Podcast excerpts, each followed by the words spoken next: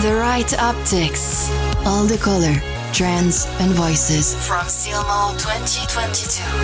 Presented by Nick Coffer.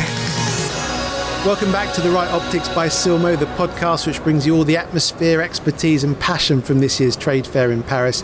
The optical industry family has come together in the shape of thousands of visitors and hundreds of exhibitors, sharing ideas, doing business, looking to the future, and very much reconnecting without the restrictions of the pandemic. In this episode, we'll hear from Silmo d'Or winners Skugga from Sweden as they demonstrate to me the vision behind their smart eyewear technology. Talking of technology, Voxiweb proudly tell us about their reading machine, which also won a Silmo d'Or. And there's room for one more Silmo d'Or winner in this episode as Jason Kirk from Kirk & Kirk shows off their award-winning frame. Inspecs will tell us why they're leading the way in retail innovation, and Sea2See share the story of their brand, which aims to save the planet while making great glasses. First, let's hear from this year's winner of the International Optician of the Year Award. Presented at the very start of the Silmo d'Or Award ceremony, I managed to grab Grant Hannaford literally as he came off the stage, having received his award. And to say he was feeling shocked is an understatement. He told me why he thought he'd won this award. It was a very strange process coming to this point. I think if you had asked me some months ago what I could offer, I would have had one sentence and uh, but this process was interesting. It, it, gave me an opportunity to go and look back at everything that I've done. And I've tried my absolute best, I think, in my career, um, as long as it is so far, and hopefully longer, that to uh, deliver education but development in the industry as well. But we've also been lucky enough to work overseas uh, with aid work uh, in Nepal and Mongolia, uh, giving free eye tests, developing eye hospitals, these sorts of things over in, in Nepal and Mongolia.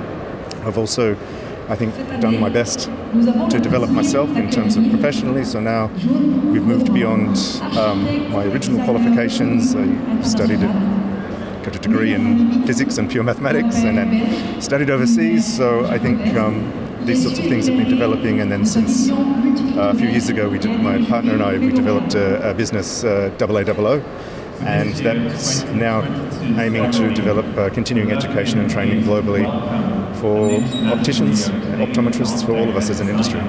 I'm conscious that lots of people want to talk to you, but I just want to touch on the, the aid work. Two questions around that.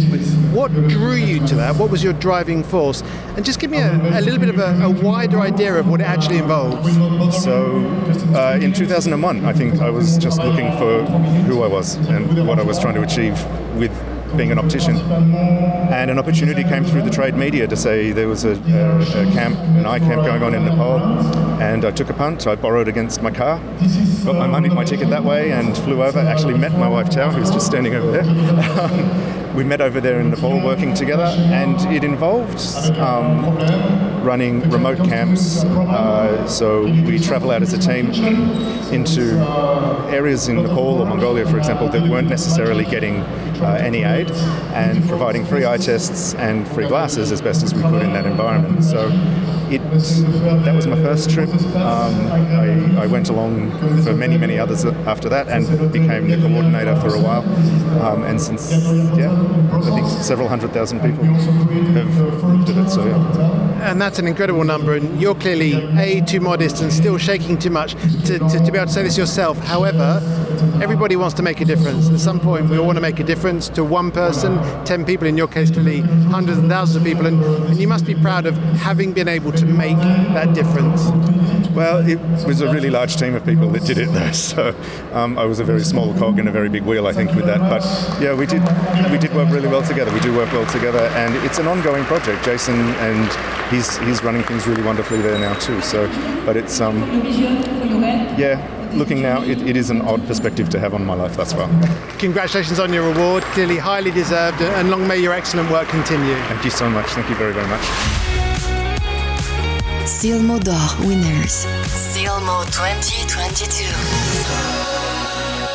Jason Kirk, last time I saw you was in a very quiet, very sedate studio. We were recording the first five episodes, well, you were recording the first five episodes of the Right Optics podcast. It was relaxed. Here we are in the middle of a very, very busy, noisy Silmo. And back to your day job, which it turns out you do quite well, you won a Silmo d'Or at the weekend. Yeah, it was, it was fantastic. We, um, we worked really hard. Karen, Karen designs all the frames. um, works really hard at creating something that excites people and inspires people. And it, it's not just about the end consumer that's going to wear it, it's got to be something that helps the optician mark themselves out from their competitors. So, yeah, it, it's great and it's lovely to be recognised by the industry. And Silmo d'Or is a hugely important event. So, looking at this frame here, which sat, sat in front of us, t- tell me what you think the judges would have seen in it. I think there's there's a level of innovation in there. The, the material is a uh, it's an acrylic. We're the only people in the world that hand make frames from acrylic. So straight away you've got something that stands out from the crowd, and that allows us to have incredible colours that you don't find anywhere else, and it also makes a beautiful lightweight frame that's comfortable to wear. So straight away it stands out from from everything else that's being designed at the moment in the marketplace. There's a nod to the past in a kind of a retro feel, a sort of slight vintage without being a copy of an old frame. You've got a sense of the 1980s in there, and at the same time, you're doing something postmodern. You're, you're designing new materials, you're designing new shapes that haven't existed before. How do you get the old and the new in there? How do you get something that reflects people's personality? That's what we're trying to achieve. Um, and thankfully, the judges and all, all the various voters enjoyed it. And of course, with, with anything that you wear, fashion, frames, whatever it may be, when you're pushing the cutting edge, it also has to have an element of the familiar, and that's the game that you're playing, isn't it? So that you're, you're, you're pushing the boundaries, but also when we see one of your frames, it kind of speaks of something that we that we know that we're comfortable with. That's absolutely right. People people want to feel secure, but they also want to feel they're pushing their boundaries as well. Uh, and that's what we need to do because people are not going to go and buy glasses and spend money in difficult times when there's things don't excite them, don't make them feel like they, they need to get off their chair or they want to they want to part with their hard-earned money. It needs to be something really really exciting, and that's what the industry is crying out for right now: excitement and innovation. And it's not easy to do. I must thank you for the crash course you gave me in the optics industry. Look, I'm a journalist, I'm a presenter. It's not my industry. When I watched you host those five episodes, great guest talking about the industry. Everything you all said has been shown to be true here at Silmo. You talked about a sense of community, massively the case here, and I've really had that strong sense of a tight community. Uh, you talked about how some brands and opticians are a bit behind the game with social media. I've seen that as well. I've seen the, the very conservative side to the optics industry as well, and, and how they're a, they're a, they've got a lot to learn in terms of bringing the product forward as well. It's been really interesting for me to see the vision that you posted in those first five podcasts actually coming true. Thank goodness for that. it is true. It, it, it's an industry like all industries that has its challenges at the moment. The whole economy is, is in a very difficult state, and we we have to adapt.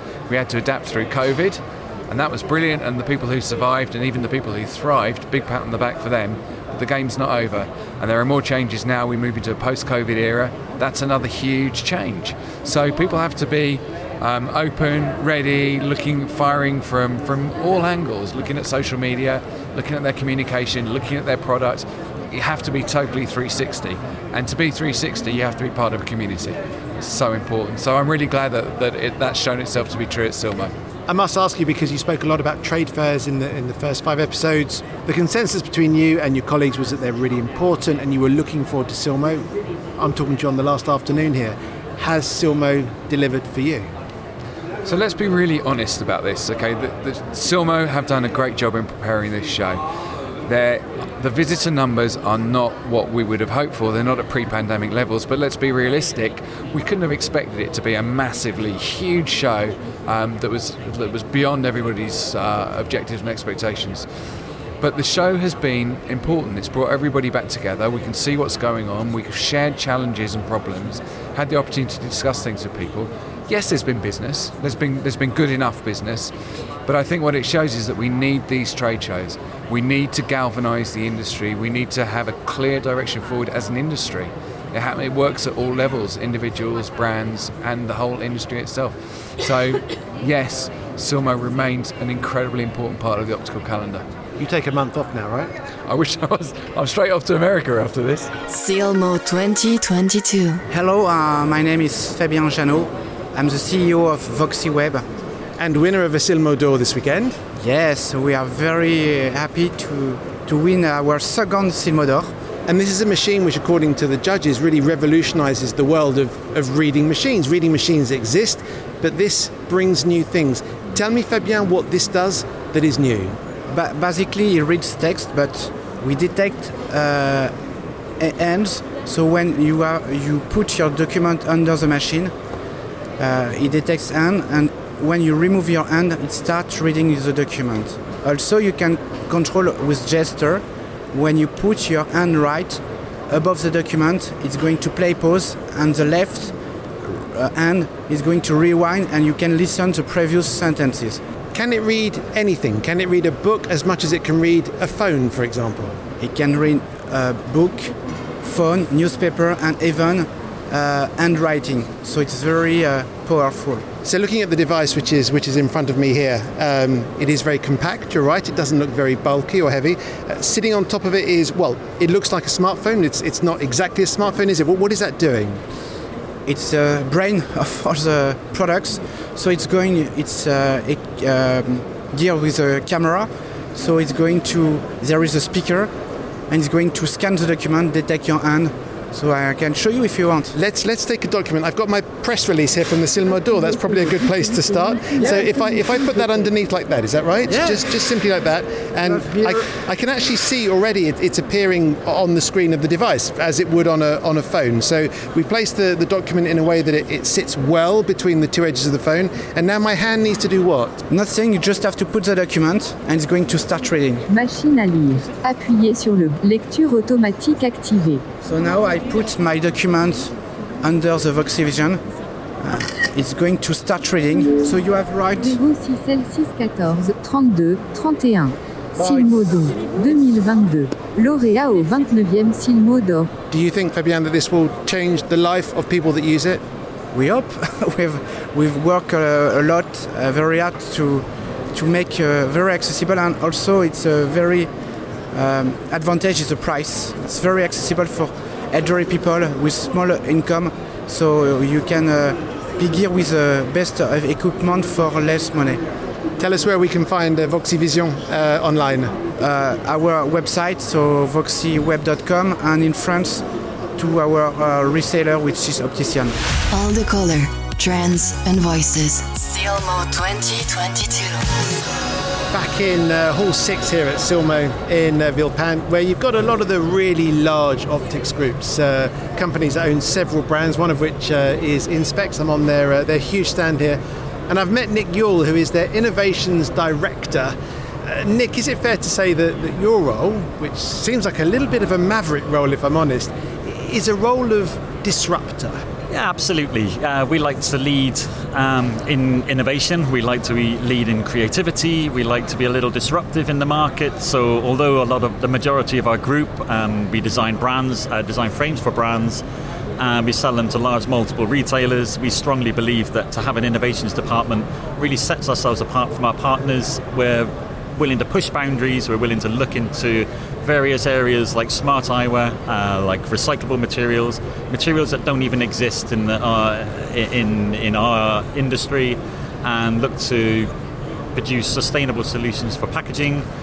And yeah, generally support other companies that are sort of startups um, because you never know where they're going to lead. Now, you might well enjoy leading the market and taking risks, but the people you're selling to are notoriously conservative. These are large retail groups who have a, a very defined heritage, a very defined pattern of buying, and a very defined clientele.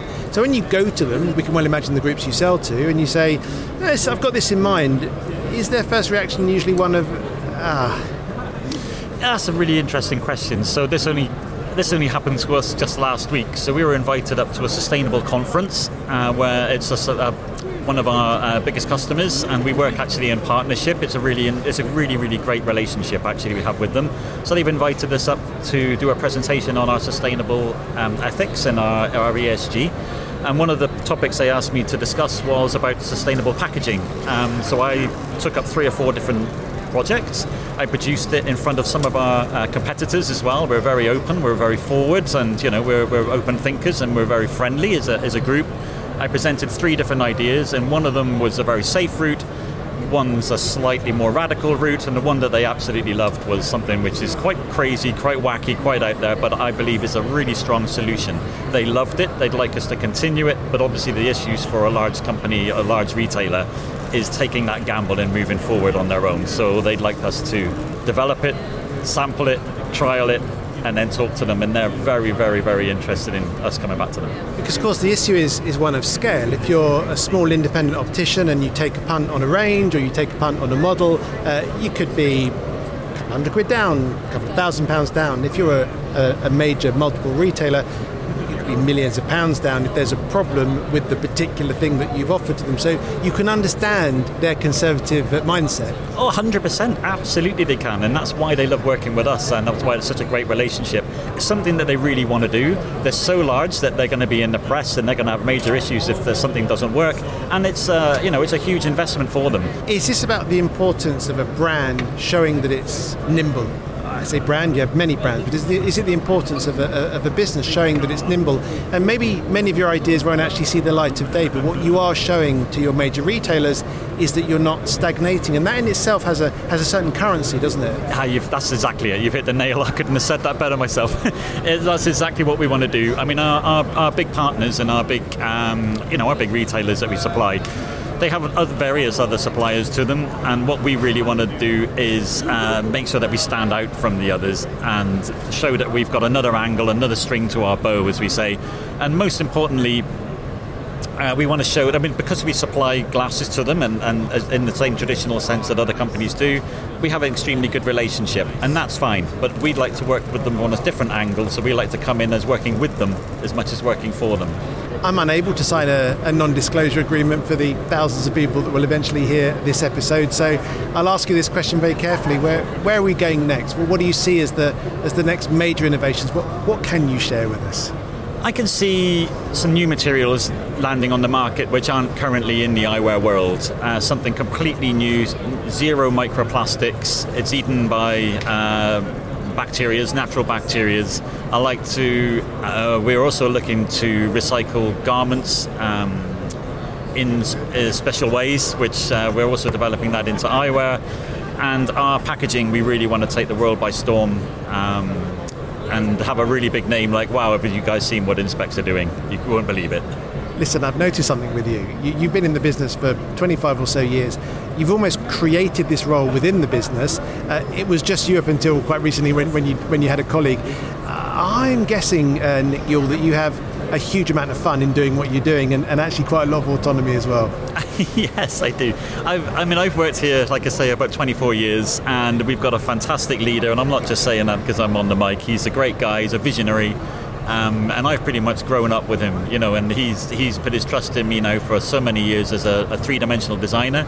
So that's what I've been for about 18 to 20 years. And we get to a role whereby he knows and he recognizes innovation. He, it's always been the cornerstone of his beliefs. So to actually appoint me as an innovations director and lead this company forward with um, in creativity and um, you know in front of our investors, in front of our competitors, is a really bold move and one I'm uh, really pleased to say. Uh, Listen, Nick, I'm about 30 interviews in. You're the first person to use the term visionary and to do it with a straight face. It's been really nice to chat to you.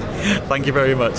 Silmo Voices. Sat right in front of the Silmo Next Arena is a very minimalist stand, uh, Skugga. Uh, from Sweden. It's not giving much away. I'm hoping that Daniel Ericsson, one of the founders, will tell me a little bit more. Daniel, I see screens, I see dashboards, I see glasses. Your job is to join this all together for me.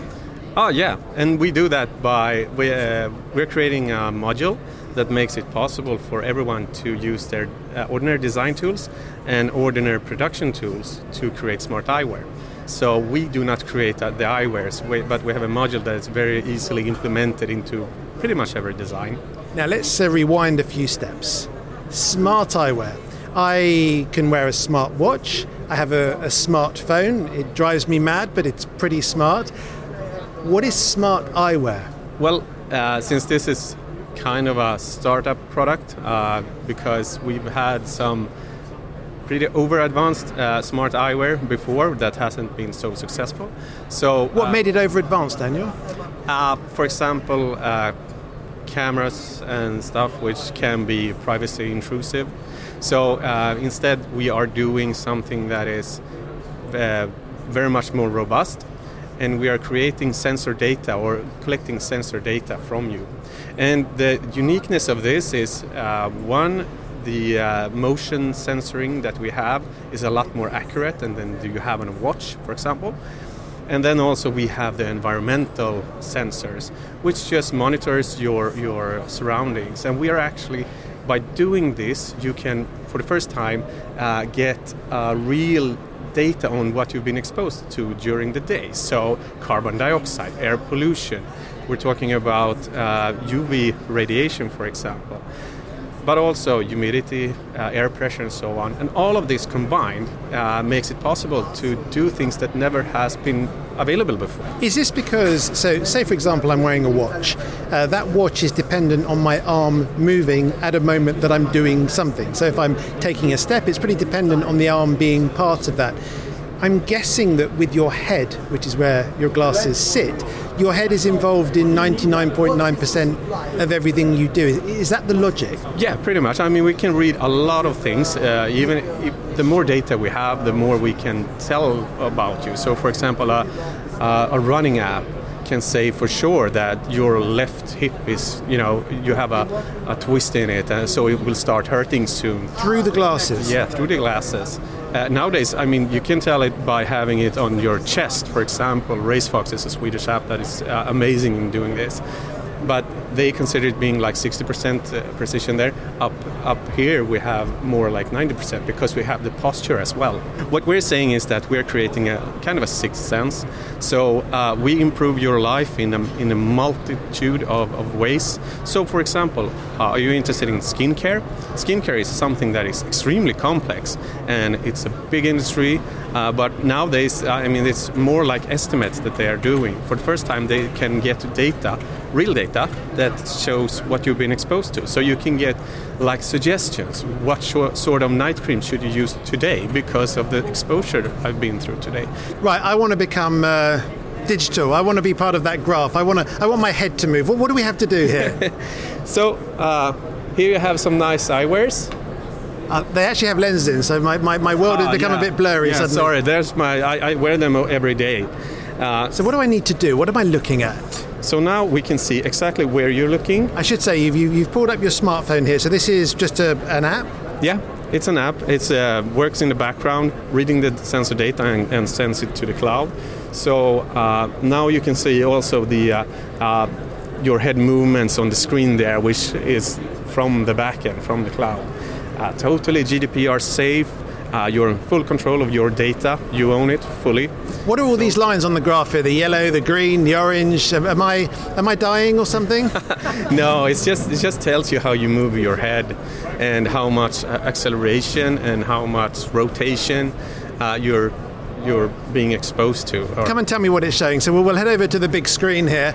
Um, it's certainly got me located in uh, a big red button to the northeast of Paris. So I think I think we're in the right place. Yeah, yeah, for sure. And then we have the humidity here, so we're seeing that it's a pretty dry air in here. Uh, the temperature is starting to raise, perhaps that's something that you feel about. Uh, the pressure, we're now at pretty much the same level, but we stood up, so that's why. High pressure here at Silmo. of course. Uh, then we have the carbon dioxide and also the indoor um, air pollution. We detect that. So for example, let's say that you're an executive, uh, you're in a conference room, uh, the carbon dioxide levels are above 1500 ppms. That means that you have a, a, a really reduced intelligence. So by having this sensor always on you, you can make sure that you only take decisions when you are on your peak. I have two elderly parents. Is there a, well, they won't thank me for saying elderly, but I have two parents who are older than I am. Um, is there a view where you would be having, for example, elderly people wearing these glasses so that their children, their relatives, their carers can know if they are mobile, if they are moving? You hear stories of people, you know, laying for a day or two days, having perhaps suffered a stroke or a heart attack and no one knew. Is there a use for that? It's actually a very good use because uh, most people that are wearing like a medallion or, or a bracelet or something that has this emergency button, uh, they usually tend to forget that when they like go to the bathroom during the night, but they always wear their, their glasses. And we have uh, fully implemented fall protection. So, for example, we can see immediately if, if someone falls badly, uh, we can see if you're carrying the eyewears or did you drop them and we can see like your movements and so on. And by doing that, we can also make it so it lasts for like a week or so, so you don't have to charge it every night. Where do I find out more? Uh, at skugga.com. S K U G G A.com. Silmo 2022. I'm Francois Van Den Abeele, the founder of Sea2See. Looking around your, your stand here at Silmo, Francois, it's clear what you do. Um, you make glasses from 100% recycled marine plastic. I've seen around the show a lot about sustainability and a lot of claims about sustainability. What makes your product so different? Well, you know, it's funny because we've been doing this for five years. So I started this five years ago at a small booth, nine square meters, with big pictures of dirty beaches. And uh, we were the first one to do so. So today, talking about sustainability for us is not enough. Today, Sea2See is not about the material anymore. Why? Because you can produce so many frames with a thousand kilos of raw material, recycled raw material. So today, what we do with the Sea2See Foundation, we collect about 300,000 kilos per year. Can I just ask, when you say we collect, Yeah. what does that mean? It means that we have the Sea2See Foundation who's working in you know the developing world. In Ghana, we have 30 people, for example.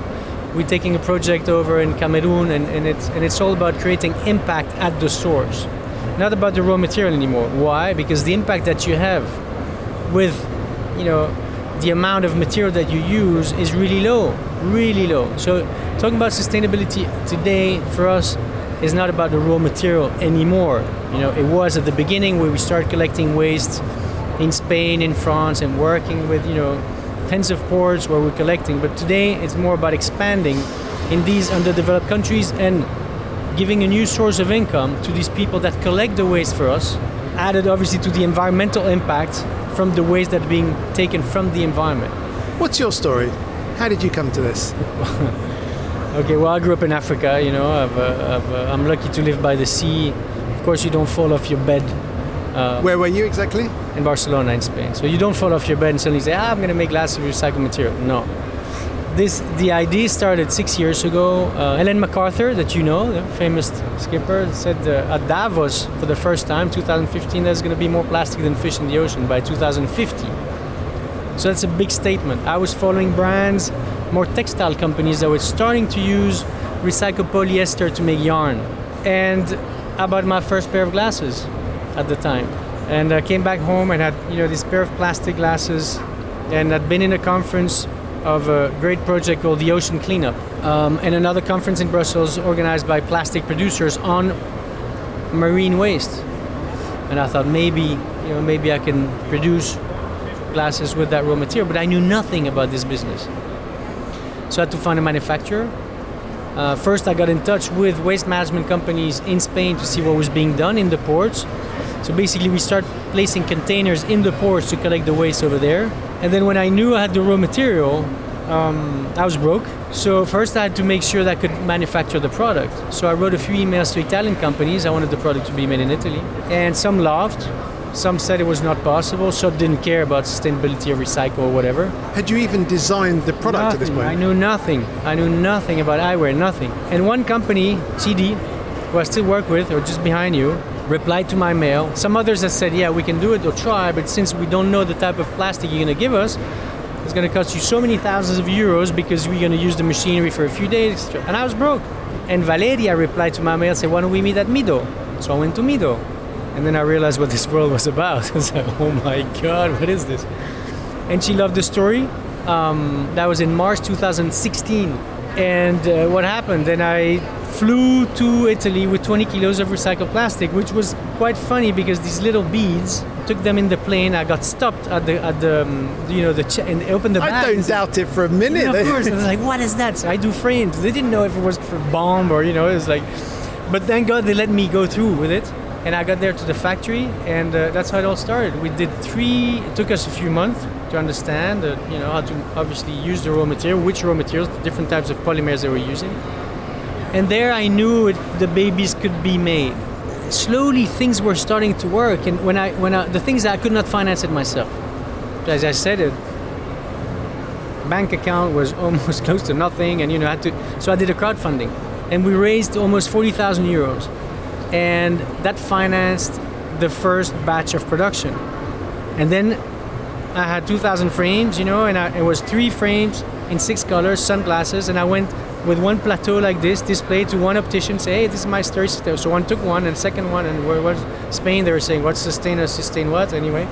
So and it started like that, slowly one, two, three, four, five, and more. And then I did my first Silmo in 2017. Here we are at Silmo. Obviously, you're here to, to sell glasses. Yeah. I have this little sense, though, that for you, almost the glasses have become secondary.